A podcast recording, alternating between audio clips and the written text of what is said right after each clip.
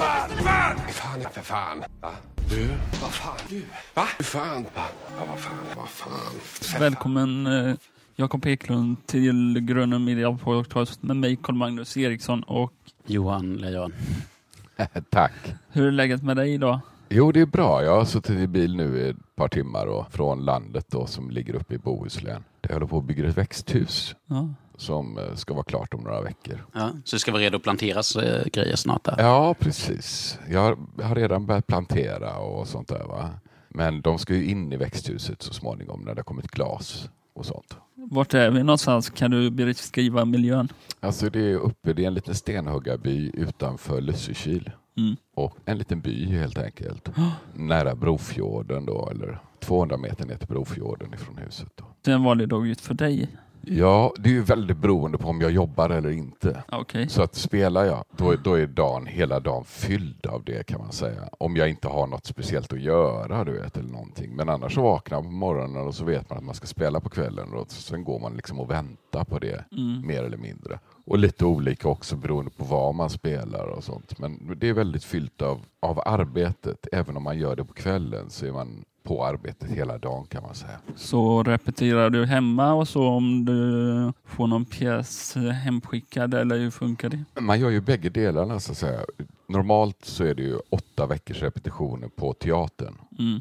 Och då repeterar man ju åtta veckor och för det mesta så räcker det. Om man inte har allt för mycket text eller allt för mycket. Men sen så jobbar man alltid hemma. Där man, man pluggar ju texten själv så att säga. Mm. Och den, den vill man ju inte hålla på och traggla med medan man repeterar. Utan då är det ju överenskommelsen om vad man ska göra och mm. hur man ska göra och sånt, va. Så att, och allt det arbetet som är att slå i sig text. Det, en del gör det sent på kvällarna när de kommer hem. Mm. Och det kan inte jag. Utan istället går jag upp väldigt tidigt på morgonen. Om jag börjar tio då och repetera. Mm. Så går jag upp vid fem. Och sen så börjar jag jobba vid ja, halv sex eller någonting. Och sen sitter man med texten ett par timmar. Dels förbereder dagens repetitioner. Så att man, är, så man liksom kan texten till dagen. Så att säga någorlunda. Ja. Den här morgonrutinen, skiljer den sig om du till exempel jobbar med film och så? Mm. Det gör det ju. Därför att film börjar ju ofta, alltså vi sitter ju ofta i sminket redan klockan sex. Och då kanske själva filmandet börjar klockan åtta. Men vi har ju sminktider först. Och, sen, och då, då, då ska ju alla som är med i de scenerna sminkas. Gör man huvudrollen, eller gör, då får man alltid komma in sist i sminket. Så att man får, annars blir det ju för tufft under långa perioder att gå upp halv fem varje morgon och sen så jobba mm. kanske tolv timmar och sånt. Så att då sparar man lite på den som har väldigt mycket att göra. För en del skådespelare kommer ju bara in och gör en scen. Mm. Och sen är de färdiga för dagen liksom. Medan eh, som i Falk då, då kanske jag har eh, att jag jobbar ända från åtta till, vad kan det vara, arton på kvällen eller något sånt. Men eh, när du har de långa arbetsdagarna att spela in Falk-filmerna och andra filmer, hur lång period, hur lång tid tar det att spela in en sån film då? Alltså en film tar ungefär, ja, det tar ungefär tjugofem arbetsdagar. Då går det, for, då, då går det ganska fort. Det, det, går inte, det är inte så farligt högt tempo egentligen, va? Men det som gör att vi kan göra det på tjugofem dagar, det är att vi alltid jobbar i block då. Så då gör man ju två filmer samtidigt. Så att det är svårt att säga vad som är. Utan då, då, då är ett block kanske lite drygt två månader. På den tiden så gör man två filmer. Men det gör ju, betyder ju också att till exempel om du, om jag ska ta Falk då som exempel. Där är vi ju väldigt mycket i studiomiljö också. Och när vi är på Polishuset så tar vi alla polishusscener från båda filmerna mm. samtidigt. Och vi kan ju också ta, man försöker samla det som är samma miljöer så att säga. Eller när vi är hemma hos mig, då filmar vi det intensivt i en vecka. Alla de scenerna kanske. Mm. Eller två veckor eller vad det nu kan bli. Beroende på hur mycket man är hemma eller sådär, va. Mm. Och samma sak är det för alla inblandade då. Att man, man avverkar miljöerna liksom. Och det gör ju att man kan jobba så fort på ett sätt. För hade det, hade det bara varit, varit en film i taget, då hade vi fått flytta hela tiden liksom. Mm. Och det är ofta det som tar väldigt mycket tid liksom. Att, att byta miljöer jämt. Så, så. Då är det en skripta som får jobba väldigt hårt med att hålla koll på vart vi är, i vilken mm. film och hur allting såg ut och mm. hur sliten karaktärerna ja. är i scenen. Ja, ja, precis. Fast ofta är det ju liksom att vi själva kanske ser det som en film. Det är bara att den är väldigt lång. Att den blir kanske tre, tre timmar lång då. För att det är ju ändå ett, en sorts kontinuitet. Man går ju från ena filmen till den andra så att säga. Så att istället för att tänka att man gör två filmer så tänker vi ibland att vi gör en film fast som är väldigt lång då. Så att säga. Och sen så är det väldigt olika. En del är jätteduktiga och det, det, där inkluderar jag mig själv då. På att hålla sin kontinuitet själv. Att veta vad man är liksom. Så att säga. Hur sökte du rollen som Falk? Den sökte jag aldrig va. Ja. Utan jag, jag höll på att filma med Pippi Långstrump på den tiden. Jag hade aldrig gjort några sådana här actiongrejer eller någonting. Och det hållet gjordes inte så himla mycket då än. Mm. Det här var ju slutet på nittiotalet då. Och det fanns väl Beck hade börjat gå. Och kanske, ja, jag vet inte om Wallander hade börjat. Men jo, med Roffe, mm. den Wallander tror jag hade börjat. Eller började ungefär samtidigt. Men då träffade jag Anders och Jocke som, Jocke som är producent och så Anders Nilsson som är, var regissör för de första filmerna och en del av de filmer som vi har gjort sen. Då. Men han är också den som är, eh, på senare tid så har han blivit med den som är överregissör kan man säga. Att han har möten med regissörerna eller med mig mm. om, om själva manus och han klipper också filmerna nu och sånt. Han är en duktig klippare. Okay. Men Anders hade aldrig gjort något så här. Han hade jobbat med i Västergötland med, vad heter han? Fan. Ja. Som gjorde Ninja Mission och alla de här. Okay. Nej, men han, han är jätterolig. Mm. Alltså, han, han, han gjorde enormt mycket. Jag fattar inte varför jag glömmer bort honom. Jag glömmer bort hans namn. Det kommer säkert. Mm. Men så han hade bara gjort såna riktiga... Exp- jag fick ett litet band från honom. Då hade han skrivit trettio sidor i manuset. Så jag fick de trettio sidorna. Och det var egentligen fram till att Johan Falk hoppar ut från... Han åker fast och rymmer från rådhuset. Ungefär dit mm. hade jag fått. Och jag visste ingenting om Anders. Och Anders var väldigt blyg då på den tiden och sa inte mycket när vi träffades. Och han hade varit helt... Han var jättebestämd att han ville att jag skulle göra den här. Och jag fick ett band med mig som jag skulle visa för Marie också. Och det visade sig att Anders hade ingen aning om att Marie och jag var ihop. Men han hade ändå tänkt på oss bägge två separat. Så han fick reda på det vid första mötet. Att vi levde tillsammans och sånt va. Och hade barn och hela tjosan. Mm. Så att det var bara en tillfällighet faktiskt. Och när jag tittade på det där bandet som Anders hade gjort. Så var det bara bilar som sprängdes. Och folk som sköt varann. Och det var blod som sprutade. Så jag vågade inte visa det för Marie va. Jag tänkte så här. Fast jag visste ju. Eftersom jag själv gillar action. Så skulle jag ändå säga att ja, men det, det är B. Riktig B-action. Men det var ändå vä- det var bra gjort på något ja. sätt. Va? Han var duktig på action. Liksom, och, mm. och liksom, det var i filmen han hade, han hade hållit på med sedan han um, var femton år. Okay. sexton år tror jag han, han uh, var när han gjorde sin första film. Du vet, och sånt, va? Så att det, var, det var ju så kul. Va? Så att när han gjorde Noll Tolerans så var det liksom, vi var alla helt färska på, han var färsk i fin film Sverige så att säga. Och jag har aldrig gjort något liknande. Och vi var många som inte hade gjort något sånt här tidigare. Och det var första gången man gick i skola verkligen. Jag fick gå stenhård träning i ett par månader innan vi började. Och det gjorde man inte på den tiden heller. Jag fick liksom, jag gick dels och tränade skytte och slagsmål och boxning och ja, hela tjossan då. Okay. Så att, och det var väldigt ovanligt på den tiden att man, att man var så noga med att man skulle vara kunna det där. Mm. Man skulle kunna hantera. Och det var jätteviktigt för filmen sen. För det visade sig också att i och med att jag kan hantera en pistol då så att säga. Så kunde, behövde jag ingen vapenansvarig som kommer och säger va, vad jag gör som är fel och rätt. Utan då kunde jag sköta de bitarna. Och ibland när vi gjorde actionscener så kunde jag säga nej, det där går inte. Det, det här funkar inte. Man kan inte skjuta runt hörn eller vet sådär va. Och det är för långt avstånd för en pistol till exempel. Och det är ju det vanligaste man ser på film. Att de står alldeles för långt ifrån den som de ska skjuta. Det går inte med en pistol att träffa på så långt håll och sånt där. Det går kanske, men risken är att du träffar någon annan och sånt där. Men att du kan sådana saker, gör det också att det förtar lite grann av filmmagin för dig? Nej, tvärtom. faktiskt. Därför att det gör ju att jag, att jag kan ägna mig åt att vara skådespelare istället för att ägna mig åt att försöka se ut som att jag håller en pistol. Liksom. Ja, jag tänkte när du ser andra filmer och du ser att folk eh, ja, hanterar det fel det eller sånt där. Det kan du göra och det, det, det är lite irriterande. Jag bryr mig inte jättemycket om det och jag är inte sådär så, så att jag hänger upp mig på det. Mm. Däremot så ser jag ju väldigt mycket misstag och framför allt faktiskt väldigt mycket i amerikansk film. Konstigt nog. Jo, så att, nej, men så är det. Det finns ju ett, de, ett Hollywood-sätt att hålla pistoler och sen finns det ju riktigt det, sätt att hålla så pistoler. Fingret på avtryckaren till exempel. Det, det är en sån här dödssynd. Det finns inga poliser som har fingret på en avtryckare när de går in i ett hus. Eller nej, men precis. Det, det är ju den enda säkring man har. Det är att inte röra avtryckaren förrän man skjuter. Så, så. Mm.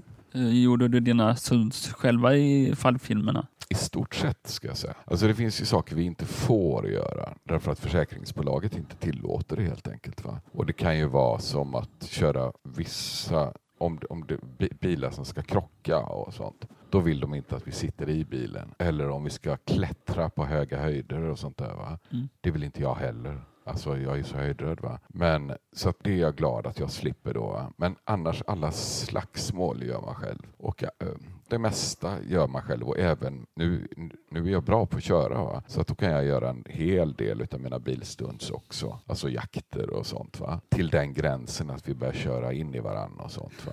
Men, och där, där får vi stand in då. Och det gäller ju också Hollywoodstjärnorna. Det finns mm. inte. Alltså det finns inga försäkringsbolag i världen som tillåter att du håller på sådär. Det är några stjärnor som kan göra det. Och då, då är det för att de, de äger filmen. De, mm. Alltså producerar den själva eller någonting. Och så f- får vi läsa om det efteråt. Men ofta läser vi att de gör sina stund själva när de klättrar på Himalaya och sånt va. Och det är inte möjligt. Jag, jag, jag förstår inte hur det går till faktiskt. I alla fall inte så som det ser ut på filmen sen. Då är de säkrade med fyrtio linjer eller någonting va. Man kan ju ta bort allt efteråt och sånt nu för tiden. Va? Så att det... Hur gör du för att lära dig manuset utantill? Jag har alltid haft väldigt lätt för, för att lära mig va.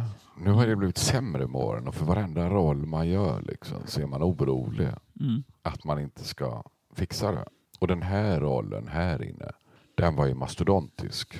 Det, det, den är extrem liksom, i fråga om mängd av text. Jag kanske haft några till när jag spelade Handelsresan. Den där. Han hade också fruktansvärt mycket text och var inne i princip i tre och en halv timme på scen. Då. Men annars så brukar det inte vara så, så, sådana gigantiska. Men, men alltså, jag jobbar väldigt systematiskt med texten. Just det där att det är tidiga månader. Jag måste jobba på månaderna. Och sen så gör jag alltid något så att jag kan inte sitta still. Vilket gör att jag har svårt att göra det hemma när jag har familjen omkring mig. Därför att jag låter mycket och jag går runt hela tiden. Jag sitter aldrig och, och läser text. Det går bara inte att lära sig på det sättet. Utan man gör det genom att antingen lägga det i rörelse. Som, eller dis, man, när man diskar är det jättebra. För att då, då gör du något. Mm. Och då lär du dig mycket lättare. Men att du gör saker, blir det att du för dig själv agerar ut rent fysiskt hur du tänker att så här rör sig karaktären mm, om vi ser på film, i sammanhang så måste du med... Nästan, mm. då, då måste du hela tiden. Då, då läser du text och gör den. Mm. Helt för då känner du ju också. Fall. Du försöker känna texten liksom, och upptäcka den så. Och då upptäcker du också att det här är fel. Det här är inte bra. Ofta är det ju så att när man ska... För på film är det mycket... oftare så att du kan få en helt dålig text helt mm. enkelt. Att eh, öva texten kanske helst två veckor innan att jag har gått igenom mm. det. Så att jag kan, och så hade vi ja, som nu under Falkserien så hade vi möten kontinuerligt där man diskuterade de nästa två veckorna kanske. Och då åt vi middag ofta hemma hos mig och så samlade man ihop huvudrollerna och så satt vi och käkade och så var regissören där då och ibland producenten. Och sen så gick vi igenom texten så att det här stämmer inte, det här är ologiskt, så här, så här gör man inte. Och så här tycker inte jag att det ska gå till. Och det är inte bara att man pratar om sig själv då, utan då pratar man om själva materialet som ska bli något. Så att säga. Och då, då, då, är det ett, då blir det ju att du måste liksom, för, för att kunna läsa en text, i alla fall jag sån, så måste jag gå in i den. Mm. Om jag bara betraktar den utifrån så kanske jag inte upptäcker att det är något som är fel med mm. den. Förrän jag sitter, plötsligt ska stå framför kameran. Och man märker ofta, så att säga, när du inte kan lära dig texten, då, då är det ofta något fel på texten. Mm. Du har ju spelat Gösta Berlings saga på Göteborgs stadsteater och nu har du bara två föreställningar kvar. Hur känns det? Jag tycker det är tråkigt. Jag hade gärna spelat den här våren ut. Mm. Jag tycker det är så pass kul. Inte, jag märker att jag blir så ofantligt trött av den. Och det, så blev jag aldrig förr. Men jag, jag är inte trött efter föreställningen. Jag är inte trött medan. Men dagen därpå. Så att jag, faktiskt så märker jag för första gången att tre föreställningar i veckan. Sen sover jag i ett dygn nästan. Och två föreställningar är... hade varit jättetrevligt att fortsätta. Jag spelat två gånger i veckan. Men, så att, och det är vemodigt att lämna alla de andra och sånt där. Jag är ju frilansare så att nu kommer inte jag vara här på ett tag. Nu kommer mm. jag tillbaka hit i höst igen. Men eh, jag kommer inte vara, vara här på ett halvår. Vad kommer det en ny pjäs eller något? Mm, det är Fanny Alexander som Eva Bergman ska sätta upp. Som är dotter till Ingmar. Och som ledde Backa teatern i många år och sånt. Och det är första gången hon sätter upp något av sin farsa då. Så att det ska bli väldigt spännande. Och det är också på stora scen här inne. Och det är ju Bergman-år i år så att det är också därför man sätter upp den. Man sätter ju upp den överallt nu. Nu går den ju i London också och sånt va. Ska du spela utomlands kanske i London? Nej, det, det kommer vi nog... Ja, man vet aldrig. Vi kanske är ute och reser med den också. Det, mm. det, det, det ska jag inte säga att... Men det är sällan stadsteatrarna reser utomlands faktiskt. Mm. Det, det är Dramaten som, of, som har det grejen att man reser mycket. När jag var på Dramaten då var vi ofta, då åkte vi till New York, till Spanien, överallt och spelade va? Mm. För att det är liksom nationalteaterns grej att den ska representera Sverige på något sätt va? Mm. Medan stadsteatrarna är ju till för de, de som bor i kommunen. Så att egentligen lämnar man sitt uppdrag när man, när man spelar för långt därifrån. Men det händer. Jag tänkte på det som du sa tidigare om den här rollen i Gösta Berlings saga. Vad är det med Sintram eller föreställningen som gör att du blir så utmattad? Jag tror att det, är mäng- att det, det krävs fruktansvärt mycket koncentration. Eftersom Sintram är ett väsen nästan. Faller han i djävulen eller faller han i Gud? Det återstår att se. Alla säger ju att han är djävulen, men jag tycker det är märkligt att han är så noga med att presentera sig som djävulen. Och det borde han inte göra om han var djävulen så att säga. Just det, som... jag tror att han, jag tror han är undercover. Just det, som det kända citatet från, är det Vampyrers bekännelse eller någon annan film där? The greatest trick the devil ever pulled was to convince the world he didn't exist. Mm. Precis. Och här, här, här är liksom, här är det ju tvärtom. Här är det en som redan försöker pumpa i både publiken och sånt. Vet vem jag är. Jag är ond. Jag handlar ont. Precis som i Faust som bara vill ont. Men precis som djävulen i Faust så verkar han gott. För tänker man efter så är han ju resultatet av det han vill att Gösta ska gå igenom. Regnet kommer ju på slutet igen mm. när Gösta blir en bra människa. Och då är Sintrams uppdrag slut. Så att det, det, det, det är en lite gammaltestamentlig och sagofigur. Och det är Selma Lagerlöf som har skrivit, eller hur? Mm. Mm. Hade du, du hade läst den innan? Ja, många gånger faktiskt. Eller två gånger i sin helhet då. Och då var jag väldigt ung. Det var min lillebror och jag som var besatta av den faktiskt. Okay. För den är så rytmisk. Den är, den är inte skriven på vers. Men den har en rytm hela tiden. Som galopperande hästar. Eller som, som, och jag tror att många som läser den de kan inte ta sig igenom den. Men jag tror att jag tror man måste läsa den på ett annat sätt. Ungefär som när man läser poesi. Okay. Att lyssna efter rytmen och lys, lyssna efter något annat. Mm. än det man är van vid när man läser en text. Den är, den är svår, det är väldigt blommigt språk och sånt där va. Men det finns en rytm där som en häst som galopperar. Det, det är liksom, den ligger som en basgång nästan. Mm. Och det är rätt fantastiskt när man, när man hittar något sånt. Och det var vi, det vi fa- faktiskt fastnade för redan när vi var femton då. Mm. Den där känslan av att något rör sig liksom eller så. Och jag tror att det är så man måste läsa henne och analysera också det man mm. gör. Nästan som musik. Eller, ja, som musik. Kände du redan då någon slags dragning till att eventuellt spela eller göra någonting med texten? Att leva texten? Nej, det var ju innan jag började med teater och sånt. Mm. Va? Däremot, och sen så, så har jag sett flera misslyckade varianter. Och det, det, det finns ju, jag har aldrig haft någon önskan att spela Gösta själv. Det är ungefär som att spela Jesus. Det, det är jättesvårt. Alla, det, det, han, är, han är för bra. Han är för, för mycket en drömbild, eller vad man ska säga, av en man då, eller något, va? Han är liksom den största älskaren, den största rumlaren, den mest passionerade, mest försyp... Alltså allt som står för någon sorts sunkig manlighet, liksom. Eller vad man ska säga. Det gamla, rumlarens väg, eller vad man ska säga. Och det är väldigt svårt. Men sen så gjorde jag, för några år sedan, så gjorde jag ju... Uppe i Stockholm, på Stockholms stadsteater, så gjorde vi Mästarna Margarita av Bulgakov. Mm. Och då spelade jag Wallander, som är djävulen där. Och de är väldigt besläktade med varann. Och den hade också ett Faust-citat. Att den byggde på Faust-historien, liksom. Med djävulen som ingår ett kontrakt, så att säga, med. Och där är det ju att djävulen kommer till Moskva. Och, men också att bara... vilja ont men verkar gott, ungefär. Och då kände jag också att jag alltid känt att jag dragits åt att göra Sintram. Så att så fort de ringde, då hade jag bestämt mig för att sluta med teater. När de ringde från Stadsteatern här. Och jag skulle bli trädgårdsmästare istället eller något, va. Men när de sa att Gösta Berling och att det var Sintram-grejen, så okej, okay, jag gör ett undantag då. Så de kom jag tillbaka. Okej, okay, så du, hade du bestämt dig för att sluta? Ja, och så men det, kom det här var för ett och ett halvt år sedan. Ja. Och då hade jag liksom en, vad ska man säga, en livskris eller, eller sådär att man kan säga att man går in i väggen. Eller... Okej.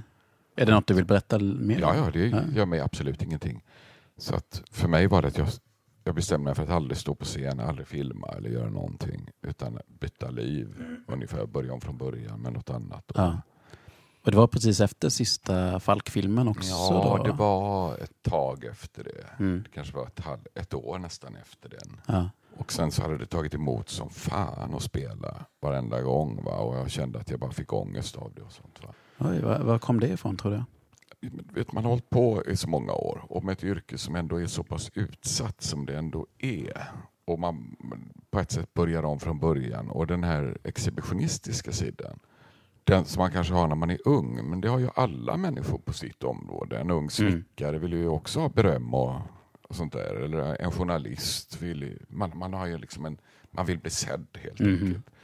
Men det behöver inte betyda att de att i, många har ju en fördom om skådespelare att vi älskar att folk tittar på oss. Men det finns lika mycket åt det. Vi tycker om att folk tittar på oss för att det är vårt jobb, så att säga. Mm. Och mitt jobb är ju att på ett på ett sätt att underhålla då, även om det kan vara tung underhållning mm, eller mm. det är svart underhållning, va? Och att inte känna att man själv är glad i sitt eget jobb då mm. det blir otroligt tungt, och att man faktiskt inte alls har någon, det inte finns den här exhibitionistiska sidan, finns inte, det finns ingen tillfredsställelse Nej. längre, utan då kommer det bara bakslagen liksom, det negativa och, och nerver. Mm. För, för att nerver finns ju alltid. Det går aldrig över. Det, det, de, de ändrar form lite grann med åren och sånt, va? Men de, de finns ju alltid där. Så um, kickarna uteblev av... Uh... Ja, och så var det också att jag gick och tänkte. Jag ältade det så mycket. Mm. Jag vill inte berätta för min omgivning riktigt hur mycket det tog emot. Mm. Men det var ju så att jag kunde repetera och bara liksom... Och så, när jag kom till lunchen så tog jag promenader och sen började jag bara storböla för att jag kände att jag orkar inte det här. Jag orkade Nej. inte. Och det var nästan repetitionerna som var jobbigast. Det gick bättre sen att spela för publik. Va? Mm, för då får man ändå det gensvaret från publiken. Ja, att... på något sätt då. Ja. Och då, då fanns det... Ja, det var, den tunga biten var ju den kreativa mm. processen liksom och sånt.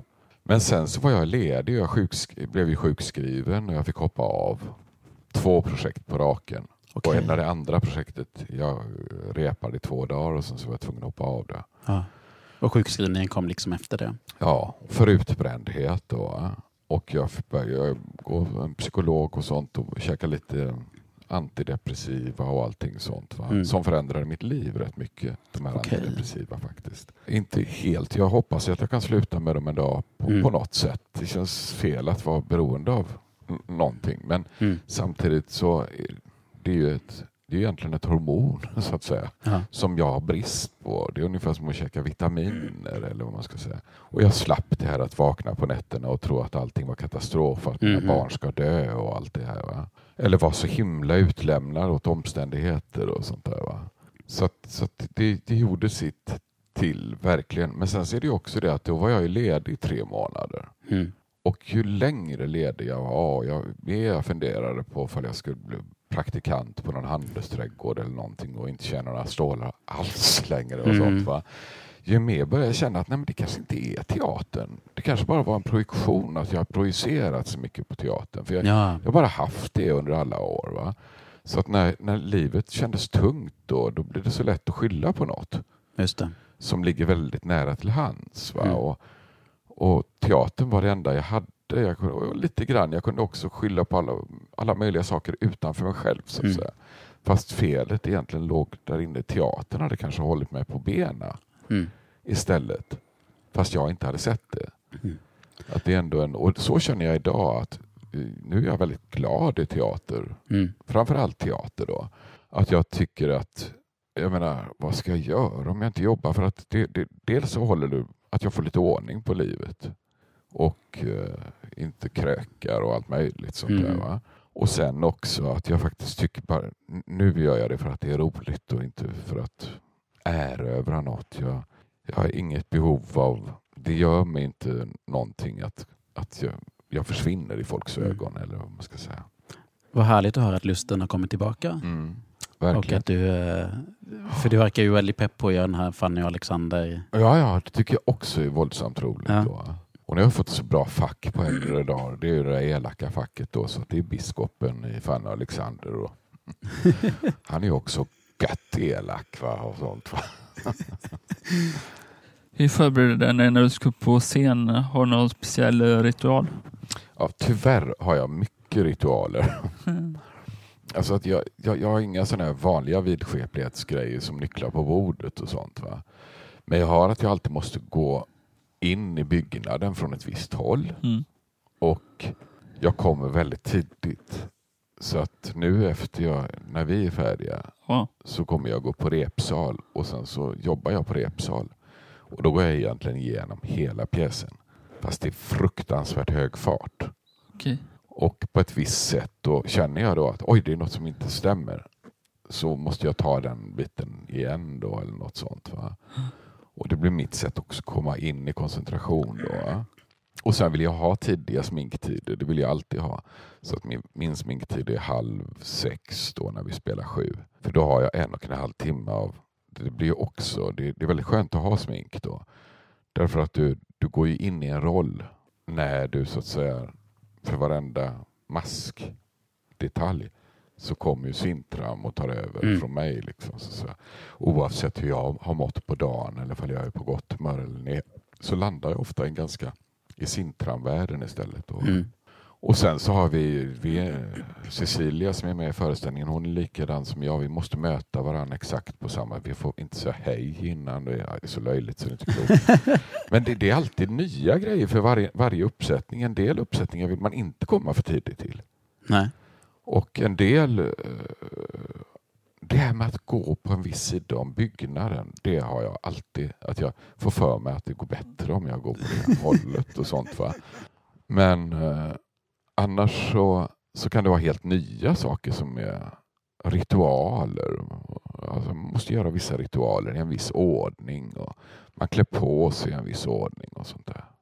Men det är, en del är inte alls sådana, va? Men nej. Jag är jättemycket sån. Intressant. Mm. Men det tror jag också är bara för att komma in i att lämna sig själv så att säga. Då blir ritualerna ett sätt att koncentrera sig in i en annan värld liksom. Men låt oss säga att du äh, möter en kollega äh, här på teatern innan du går in i sminket när vi är ett par timmar innan föreställning. Mm. Är det annorlunda då jämfört med om du skulle möta samma kollega fyrtiofem minuter innan föreställningen. Du har alltså full de, make-up. Som inte, de som inte har ritualer, nej, de struntar jag i. Okay. De kan jag möta när som helst. Va? Och Cecilia och jag, kan, och några timmar innan kan vi säga hej till varandra. Mm. Men vi, vi sitter alltid i sminket samtidigt. Då mm. kan vi prata med varandra. Men ändå, när Cecilia går upp från sin sminkstol och så ställer hon sig alltid framför min. Och så säger vi, hej Cecilia, hej Jakob, säger hon. Så att vi hejar inte förrän... Vi måste i alla fall heja där, va? Och Cecilia blev väldigt orolig om jag inte gör samma ritualer som jag brukar göra innan föreställningen eller efter eller under tiden och sånt, va? Därför att vi är så robotaktiga i vår. Vilken ritual har varit konstigast som någon kollega har gjort? Du behöver inte nämna namn eller något sånt där om du inte vill, men, men något sånt där, där till och med du har reagerat. Det här är oj, en oj, speciell oj. ritual. Alltså, om vi säger så här, Margareta Krok till exempel. Hon var ju sådär, hon var otroligt nervös när hon spelade. Och när hon var på Dramaten då. Och när hon spelade, när hon spelade Gertrude Stein bland annat. Som började spela klockan nitton på kvällen. Då kom hon klockan tio till teatern. Och vid lunch ungefär bytte hon om till sin scenpersona. Och sen gick hon och så rökte otroligt mycket. Då rökte man inne på teatrarna. Man rökte ju överallt liksom. Och hon gick utanför stora scen då. Mm. Och bara gick i fram och tillbaka i, i hur länge som helst. Mm. Så att hon började sina ritualer redan från tio på morgonen då. Och sen så märkte man ingenting av det. Hon var ju coolast i världen när hon kom in på scen. Va? Och en annan eh, skådespelare på Dramaten som han hade en gång i tiden trott på andar. Och det var ju många som gjorde under ett tag att de på den här Ambres eller något. Det var jättemärkligt. Men de, de, det var rätt många som trodde på den här värmländska Ambres. En bonde Inte i Värmland. bekant med. Nej, en bonde i Värmland som hade kontakt med en ande. Okay. Som hette Ambres. Och som talade igenom honom. Och folk blev lite besatta. Väldigt många i kulturbranschen och sånt. Va? Och den här skådespelaren, han började då använda sig av att tala med andar och sånt. Du vet. En högst vanlig och liksom en schysst vanlig person, va? Uh-huh. Som ölade på kvällarna ihop med alla oss andra. Men innan föreställningen, han måste också komma. Han var väl ja, vid tre, fyra tiden på teatern. Och sen tog han repsal och så tillbad han andarna då. Va? Mm-hmm. Och i en visst mönster. Det var nästan som du vet sån här indiansk ritt eller någonting, va? Som pågick då. Och han sa någon gång att jag mötte honom när jag också tog repsal innan. För det gör jag jämt ju. Så mötte jag honom och då säger han, Jakob, gör aldrig som jag. Börja inte med en ritual som är för jobbig. För då trodde inte han längre på Ambres och på andar eller någonting. Det var bara att han måste göra den här ritualen. Ja. I alla fall. Och han sa att det är ett helvete. Jag kan inte spela utan att ha gått igenom det. Och den var lång och, och sånt, va. Så att de var ju värre än vad jag är, kan jag säga. Om du inte vore sk- skådespelare, har du något annat drömyrke som du skulle vilja vara då? Jag tror nog att det hade blivit så att om jag inte hade blivit skådespelare så hade jag blivit konstnär kanske. Därför att det var det jag höll på med innan och det var det jag höll på mest. Jag gick på konstskolor och sånt och när, när det här kom. Men om jag skulle säga vad jag tror att det skulle ha landat i, det som jag hade drömt om. Och som, sen, och som jag fortfarande har som min största hobby och sånt där, så är det trädgård och snickeri. Mm. Först snickeri. Men sen så, så småningom så har det blivit trädgård också. Mm. Så att jag är besatt av trädgård och blommor och rosor och allting. Va? Men ett sånt liv skulle jag, hade jag varit t- tio år yngre än vad jag är nu. Nu är jag ju femtiosex. Jag tror att jag är femtiosex. Nej, men hade jag varit tio år yngre så hade jag nog faktiskt i alla fall ut, försökt ta sabbatsår och så utbilda mig ordentligt. Mm. Inom kanske trädgård eller snickeriet så att jag verkligen kunde det så jag kunde, jobba, kunde varva. Det skulle varit idealet då. Mm. Det vet jag. Jag har några kompisar som gör det. Okay. Som har ett snickeri på Orust där de jobbar när de inte har jobb på teatern. Jätteduktiga snickare är de. Så något sånt hade, det, hade jag nog önskat att livet att, och det kommer ju vara trädgård har jag ju liksom hela tiden, och snickeriet finns där hela tiden också. Har du målat några tavlor? Ja, det, är inte, alltså det, det är därför jag säger också det, att även om jag tror att jag hade säkert blivit så att jag blev konstnär, mm. men jag har inte så stor drift mm. till det. Och det är väl för att jag egentligen får ut all kreativitet av det slaget på teatern då. Mm. Men däremot att jobba med händerna och sånt, va? Det, det har varit väldigt... Och den biten av konstnärsyrket, att blanda färger eller jobba med material. Mm. Det, det skulle jag tycka att var jättekul. Och egentligen, det låter ju så matchaktigt att säga det här med snickerier, för det är så många som säger, va? Men jag skulle nog också, hade jag, hade jag bara kunnat sy, så hade jag tyckt det var jätteroligt också. Mm. Så att, så att det... det Det, det är helt enkelt något praktiskt. Liksom. Eh, vad gör du efter en föreställning? Man är ofta upp, så himla mycket upp i varv. Och jag äter nästan ingenting. Det är till och med mina ritualer. Okay. Att jag inte äter något på dagen innan jag spelar. Så att jag, jag spelar alltid på fastande mage. Mm. Eh, nästan helt. Jag kan äta kanske vid tolvtiden. Kan jag äta en macka eller någonting. Men ofta gör jag inte det. Och, så att jag, idag till exempel så är jag helt fastande. Och sånt. Så att jag är väldigt hungrig efter en stund. Inte direkt efter föreställningen. Men. Och då äter jag. Och nu när vi spelar den här långa föreställningen så blir det väldigt sent. Men jag lagar mycket mat. Och jag, jag, är, väldigt, jag är väldigt glad i att laga mat. Så att mm. även när jag bor här ensam. Och ofta förbereder jag då så att jag kanske lagar mat som jag kan variera under tre dagar eller någonting. Så att, så att, som nu. Nu gjorde jag älgfärsbiffar. Mm. Och då käkar jag älgfärsbiffar i två dagar. Sen smular jag ner dem. Och så gör jag en, karb- eller, eller en eh, bolognese på den efter två dagar. Då räcker den i två dagar. Så att nu, nu ikväll har jag en bolognese då, med pasta istället. Så att jag reverterar liksom mm. den mat jag har. Jag står inte ut och äter samma mat hur Nej. många dagar som helst. Och sånt där, va? Men så att det, det är ofta faktiskt att jag lagar, går, går hem och lagar mat. Dricker lite för mycket vin nu när jag är ensam och sånt, va? Eller, eller sådär. Jag är själv så här intresserad av, av fastande. Mm. Och periodiskt fasta och sånt där. Känner du att det händer någonting med ditt fokus mm. där när du är hungrig? Eller hur? Ja, faktiskt. Jag tillhör de som inte blir trött av att vara hungrig. Ja. Utan det är snarare som att jag får energi. Mm. av hunger. Jag kan tyvärr glömma att dricka. Och det, det ja, här i den här föreställningen så är det ett problem. Mm. Därför att om jag inte dricker så kan jag nästan inte återhämta det. Nej. Efteråt. Och då kan jag bli att jag är törstig hela natten. Att jag måste bara dricka, dricka vatten. Eller, mm. Och vin är ju inte det bästa då att hälla i sig när man är på... Nej, förmodligen utan, inte. utan, så att jag får verkligen tvinga mig själv till att dricka mm. mycket vatten liksom och sånt. Mm.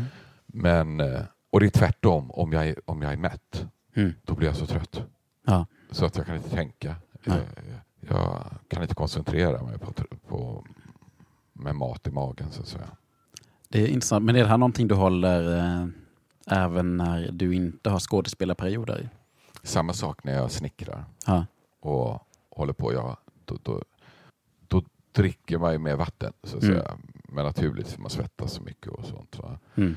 Men eh, jag, jag kan liksom inte göra någonting. F, om jag går och äter lunch då, då tar, då tar dagen slut, så att säga. Ja, jag kan känna igen mig där. Så att jag, jag måste, lite grann kan jag tvinga mig att äta. Mm-hmm. Alltså en macka eller någonting. Så att på morgonen då, då, mm. då äter jag lite frukost eller någonting.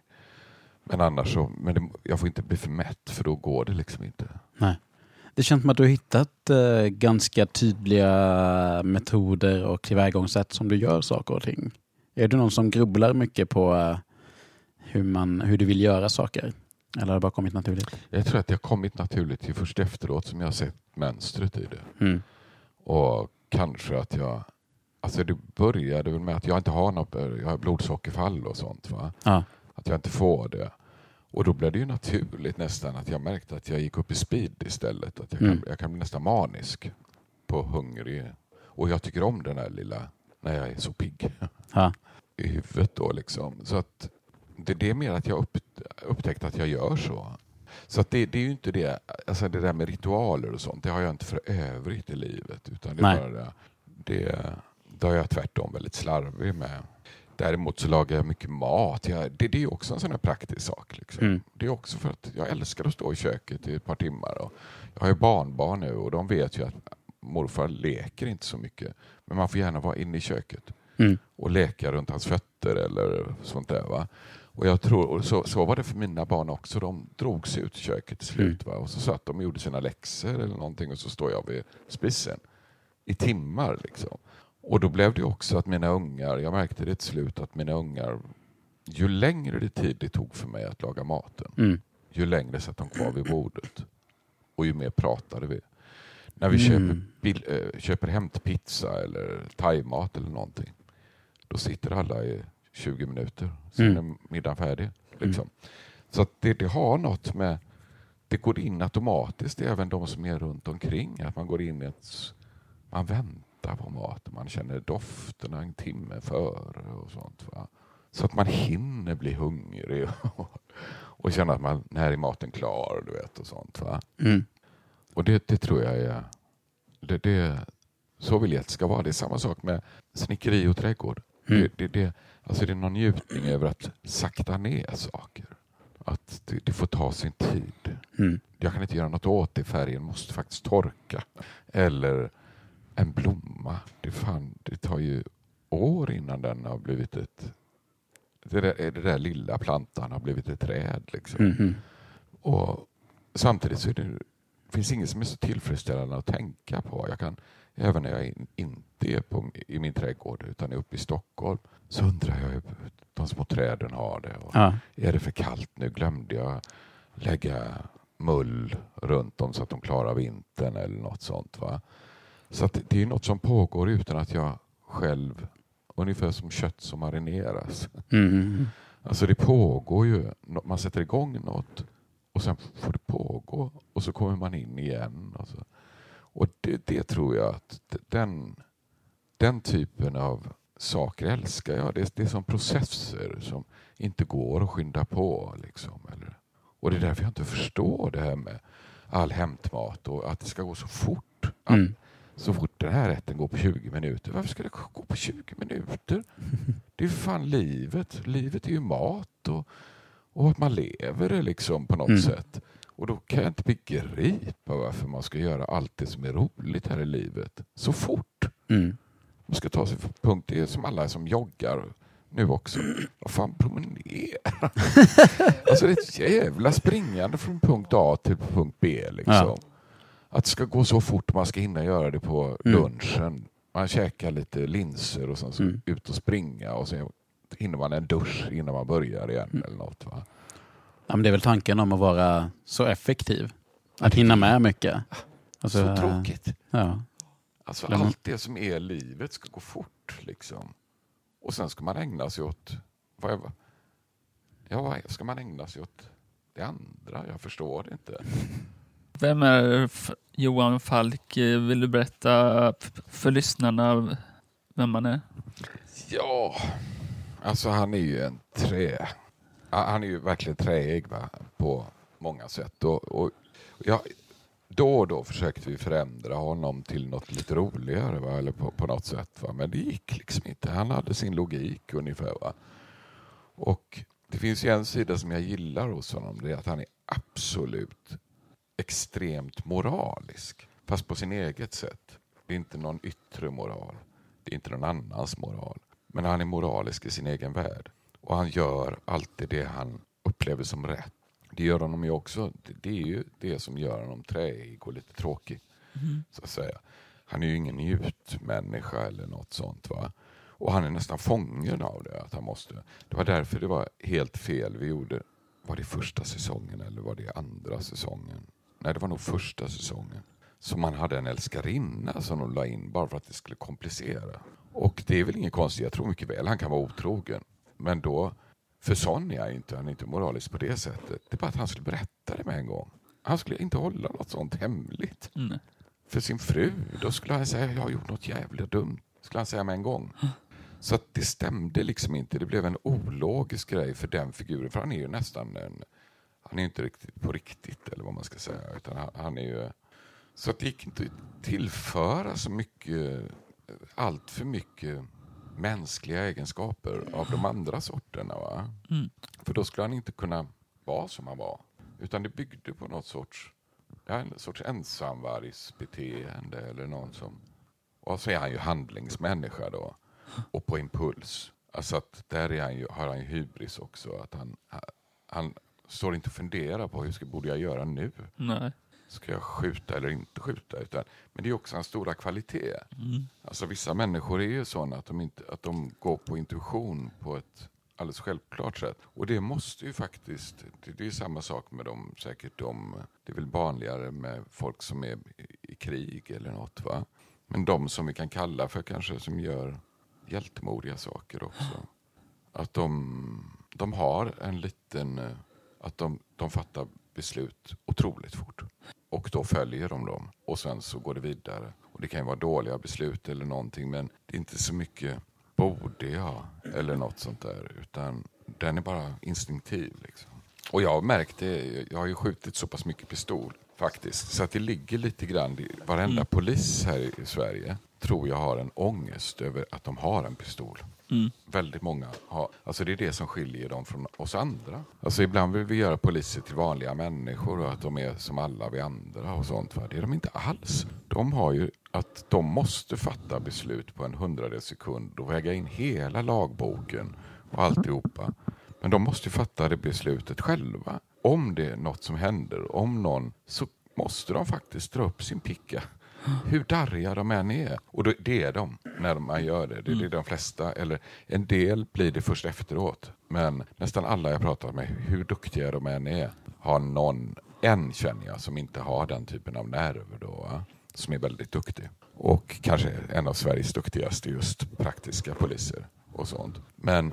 Annars berättar de andra, de som sitter i piketen och allt möjligt som jag har träffat, sånt där, att de kan få sådär att, de, att efter ett tillslag till exempel så skakar de så mycket så att, så att de, inte, de kan inte köra bilen. Okay. De får be någon annan att köra för de kan inte, fötterna går så här. Va? Mm. Och då kan de ändå vara väldigt samlade och coola, se ut det. Ja. Att det kommer ofta lite efteråt liksom. Över att de inser också att jag kunde skjutit ihjäl en människa av misstag i den här situationen. Så att jag avundas dem verkligen inte det att fatta sådana beslut på så snabbt. Men det tyckte jag var intressant. Mm. Jag tyckte det var intressant i sig. Liksom med hur en sån människa tänker. Eller, och ibland blev det träigt just därför. För att det, logiken var att ja, men, om man är sån då har man väldigt svårt för vissa saker. Andra saker blir problem, problematiskt. Jag såg ju filmen, Falkfilmen, att ni har såna här, när ni pratar, mm. vad är det för något? Ja, det är mikrofoner då. Ja. Och då har, den sitter ju öronsnäckan där. Ja. Och sen så har man ju en mikrofon som sitter antingen i bältet eller då har man den i fickan då. Mm. Och sen så går det en så att man pratar i det. Okej. Okay. Och det var ju väldigt skönt för från början var det att det satt mickar på, slag, på slaget. Och när, när, när micken sitter på slaget då mm. syns ju micken hela tiden. Mm. Här syntes den inte. Nej. Utan till slut så sket jag i att ha något där överhuvudtaget. Jag pratade bara i tröja. Och det är ingen som såg liksom. Eller så. Man kunde prata så. Ja. Man måste ju hålla in och trycka lite på den då. Alltså. Ja. Hur, var, hur var det att samarbeta med Joel Kinnaman och Jens Hultén? Alltså Joel var ju, han hade inte filmat så mycket när, vi, när han började där. Sen gjorde han ju både Snabba Cash och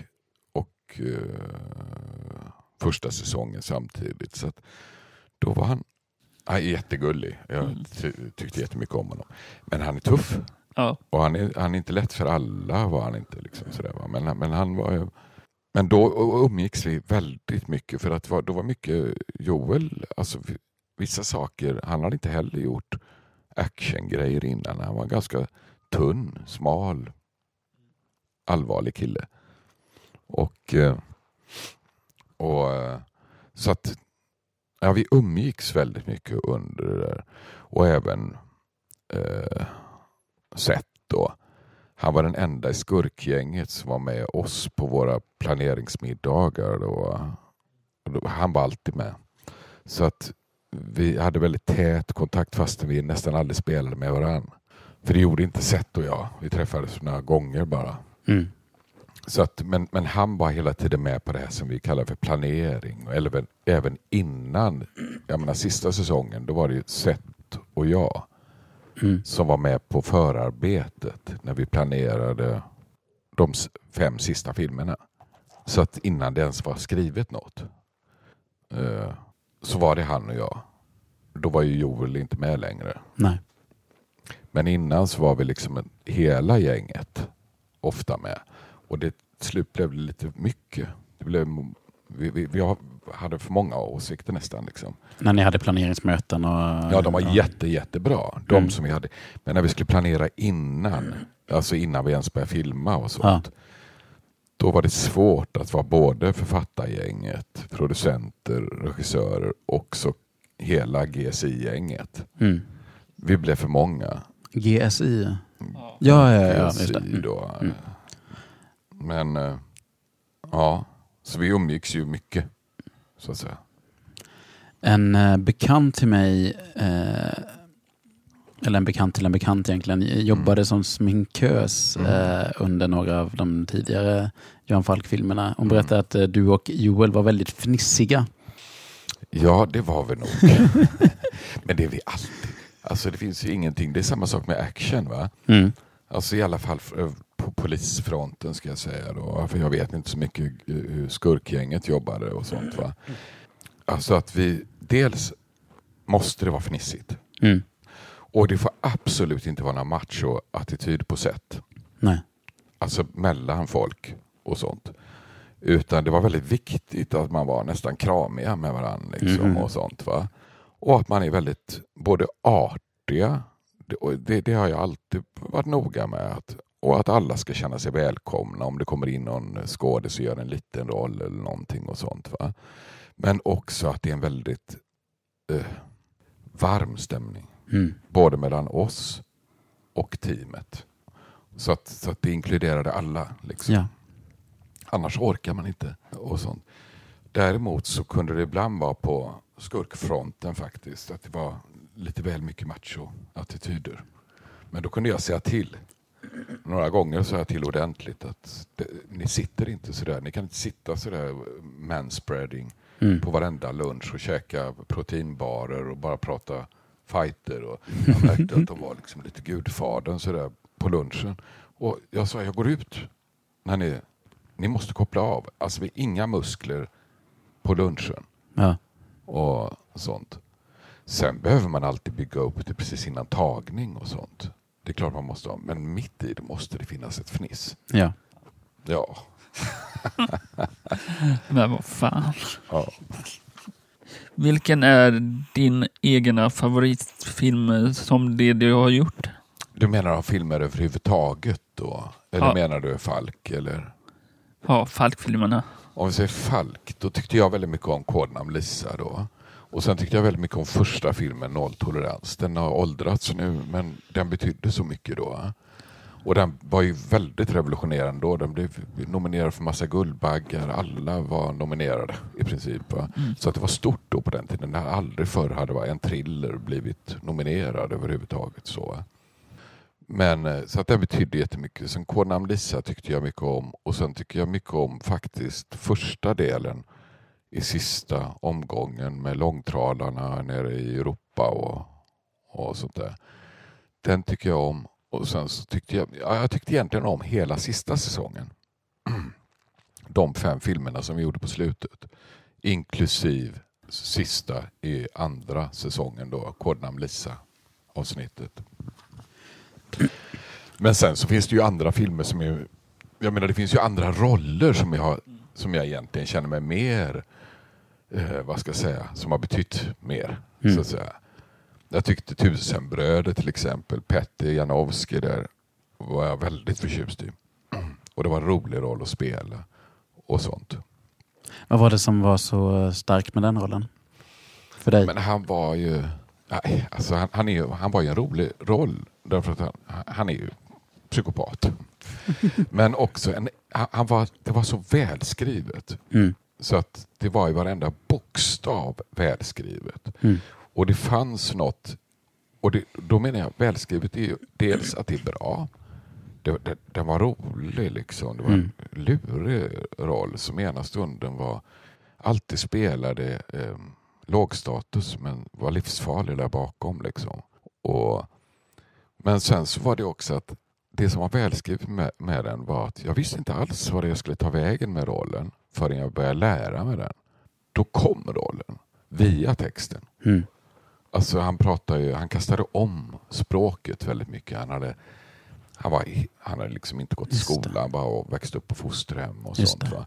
Så han hade ett språk som var väldigt speciellt mm. ibland. Han vände på uttryck och sånt. Och när man gjorde det, och gjorde det ganska fort, så hände det något i kroppen på honom. Liksom. Ja. Så att honom kunde jag, behövde jag inte analysera så ruskigt mycket, utan analysen låg känslomässigt i språk. Det, det fanns i språket. Mm. Och sen tycker jag fortfarande att, den, att han var helt logisk. Eh, vad ska jag säga? Det var därför han var en så jävla bra psykopat. Därför att han var logisk. Det fanns, jag kunde förstå honom ah. när han började avrätta folk i sista delarna. Mm. Så gör han det som... Jag, jag förstod precis logiken i det. Fängelset var ju det bästa han älskade i fängelset. Ja, just det, just det. På något sätt. Och ändå får han för sig att han ska rymma därifrån. Men det är ju för att han blir, när han förstår att han har ju nästan en hang-up där på Ola Rapaces roll. Mm. Liksom. Och, när, och så där som han blir inne på fängelset, att han får en hang-up på honom. Mm. Liksom. Och när han förstår att han är på väg att rymma, då måste Petter rymma för att vara nära honom. Så att ja. säga. Och Pet- Petter var fullständigt normal inne på fängelset. Då var han bara en rolig kis. Mm. För då hade han ju inte... Han var ju, alla var instängda med honom. Han ja. behövde ju inte känna sig lämnad. Eller sviken eller någonting. För de andra går ju också in i sin cell. Och så vet, vet han att de är där i Monbitti. Men när han kommer ut i verkligheten, så blir... Då kommer ju de här hemska sidorna fram. Just det. För då kan för folk lämna honom. Han vill bara tillbaka. Ja. Och där han kan styra och te- där han har kontroll över situationen ja. liksom och sånt, va. Gud, nu så. känner jag att jag måste se om Tusenbröder här. Det var ja. så himla länge sedan jag såg den. Den är fantastiskt bra. Mm. Ja, men den var, det, det var, den var logisk även i sin kornighet, eller vad man ska säga. Mm. Och det var det som var fantastiskt roligt faktiskt. Följdfrågan kommer från eh, eh, skådespelaren Maria Lundqvist. Vad hon eller han har sitt rum. Och då vet du skillnaden på att bara både ha ett rum, alltså som ett rum man går in i, eller rummet inne i hjärtat där man har sitt egna, sina egna tankar, för det är viktigt. Jag förstår precis vad hon menar. Jag, jag kanske inte formulerat det riktigt för mig själv. Jag vet att eh, jag älskar att babbla och jag är rätt, så att säga, inom teatervärlden i alla fall, så är jag nog ovanligt intellektuell. Men ofta ganska beläst på det jag gör och sånt. Och det kan jag hålla på och förbereda väldigt länge. Men sen så den kreativa biten, den bygger på impuls helt och hållet. Så att därför så, det är snarare så här att rent fysiskt så tycker jag inte om att ha en plats. Utan jag vill flytta hela tiden. Jag måste röra på mig. För att jag ska hitta det där. Jag måste försätta mig själv i lite osäkerhet där. Och komma till en ny teater eller till ett nytt sammanhang och sånt där. Att jag, jag klarar inte att tillhöra en teater. Jag vill, att, jag vill komma in som gäst, så att säga. Så att rent fysiskt så, så flyttar den på sig hela tiden. Men när det gäller min kreativa plats i... Den sitter i... Kreativiteten sitter helt i kroppen för mig. Inte... Ja, jag ska inte säga inte huvudet. Men huvudet är ju med i kroppen. Men jag söker alltid fysiskt efter mina roller. Och jag söker alltid maggropen då. Eller på intuition. Att sätta igång min egen intuition på något sätt. Och därför behöver jag också byta plats. Så att man slår sönder mönster. Eller så att man kan vara intuitiv. Eller vad man ska säga. Jag vet inte vad det här var ett svar på det. Men... Sen har vi något som heter fem snabba till Jakob Eklund. Mm. Fem snabba. Johan Falk eller djävulen Sintram? Jag skulle nog säga Sintram då. Göteborg eller Stockholm? Jag älskar att arbeta i Göteborg. Och jag älskar att leva i Stockholm. Joel Kinnaman eller Mikael Torving? Det kan jag faktiskt inte välja. De är så olika, men de är mig kär bägge två. Ja. Liksom. Facebook eller Instagram? Instagram. Polis eller kaffe? Alltså kaffe får jag nog säga. Ja. Det skulle jag inte kunna leva utan i alla fall. Får vi tacka så mycket för intervjun. Ja, tack själva. Det var bara jättetrevligt. Aha.